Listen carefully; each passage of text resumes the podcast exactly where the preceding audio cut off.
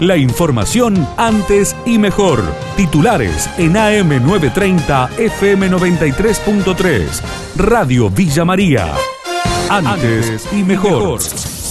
Villa María, más de la mitad de un contingente de estudiantes llegó contagiados de coronavirus. Pedro Treco, secretario de Salud, brindó detalles a Radio Villa María. Un contingente proveniente de Bariloche, de, un colegio acá de Villa María, con 40 chicos que nosotros habíamos testeado previamente que salieran. A los 40 y los 40 eran negativos, llegaron 26 positivos. Están saliendo dos contingentes más ahora en estos días, entre hoy, mañana y pasado. Desde el punto de vista, yo creo que desde el gobierno municipal no sé si se pueden tomar algunas medidas, no sé porque estas disposiciones vienen de nivel nacional y provincial, ¿no?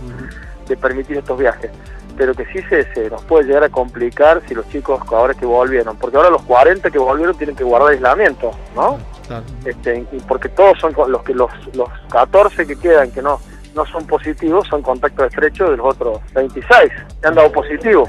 Yo creo que no, nosotros no sé como municipios, creo que no, creo que legalmente no podemos tomar ninguna determinación, pero sí yo llamo a, la consideración de los papás, ¿no? Que envían a sus hijos a, este, algo no está funcionando, del protocolo y de las famosas burbujas que están teóricamente se han armado de las empresas de turismo, ¿no? Para, para al menos para este grupo etario, ¿no? Un hombre de 60 años fue detenido por abuso sexual en Villa María. La fiscal Maldonado confirmó que la víctima de 10 años era de su círculo íntimo. El día de ayer se dispuso la imputación y la detención de un individuo por el delito de abuso sexual. Lo que puedo aportar por el momento en relación a este hecho es que se trata de una menor víctima de 10 años que sería del entorno familiar directo del imputado. Por lo tanto, por el momento nos vamos a reservar la identidad del mismo.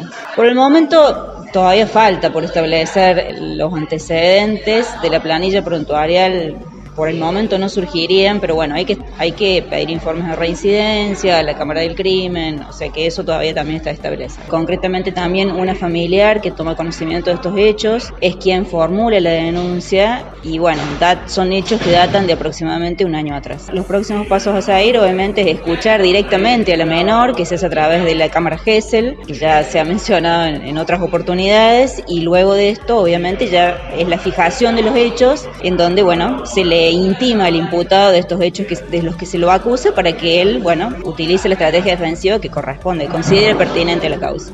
Una infectóloga se mostró preocupada por la falta de respuestas de la ciudadanía ante la inminente nueva ola. Graciela Ortega destacó lo siguiente en diálogo con Radio Villa María. Yo estoy viendo con preocupación es que la gente, que en vez de haber aprendido en todo este largo año cómo se contagia y cómo no se contagia el virus, lo que siente es que está cansado de tanto cuidarse y de tanto quedarse adentro y entonces no está respetando las reglas. Ese es el, y el problema, del otoño y el invierno no es el frío. Y la gente dice, tome frío, me enferme. En realidad el problema del otoño y del invierno básicamente es que cierro las ventanas porque me da frío. Entonces ahí se concentran la gente con el virus y ahí se contagia más. Ahora si encima cerramos las ventanas, las puertas porque nos da frío o queremos sacar el gas eh, aprovechar que no se nos escape el calorcito, ahí vamos a estar preocupados porque las cosas no van a andar bien. Yo creo que el mayor problema ahora es con el extranjero, ¿sí? las cepas de, Brasil son cepas que son más contagiantes y eh, digamos, no queremos cepas nuevas. Son cepas que por ahora parece que las vacunas no van a tener problemas, pero mientras más cambios tengamos, más riesgos también. Por lo tanto, las fronteras más importantes ahora serían con los países extranjeros, donde hay variedades y donde hay más contagiosidad porque hay menos control.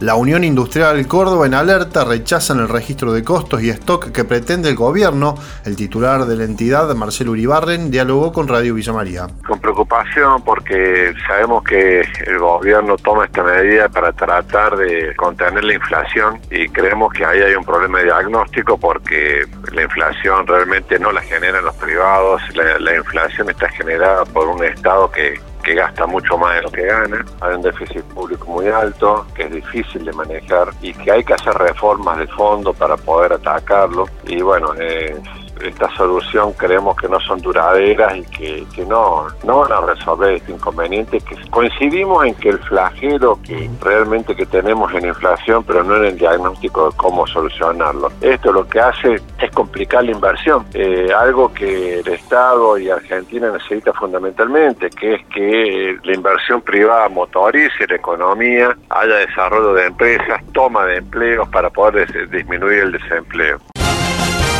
Antes y mejor. Las noticias de cada hora en la radio número uno del interior. AM 930, FM 93.3, Radio Villa María.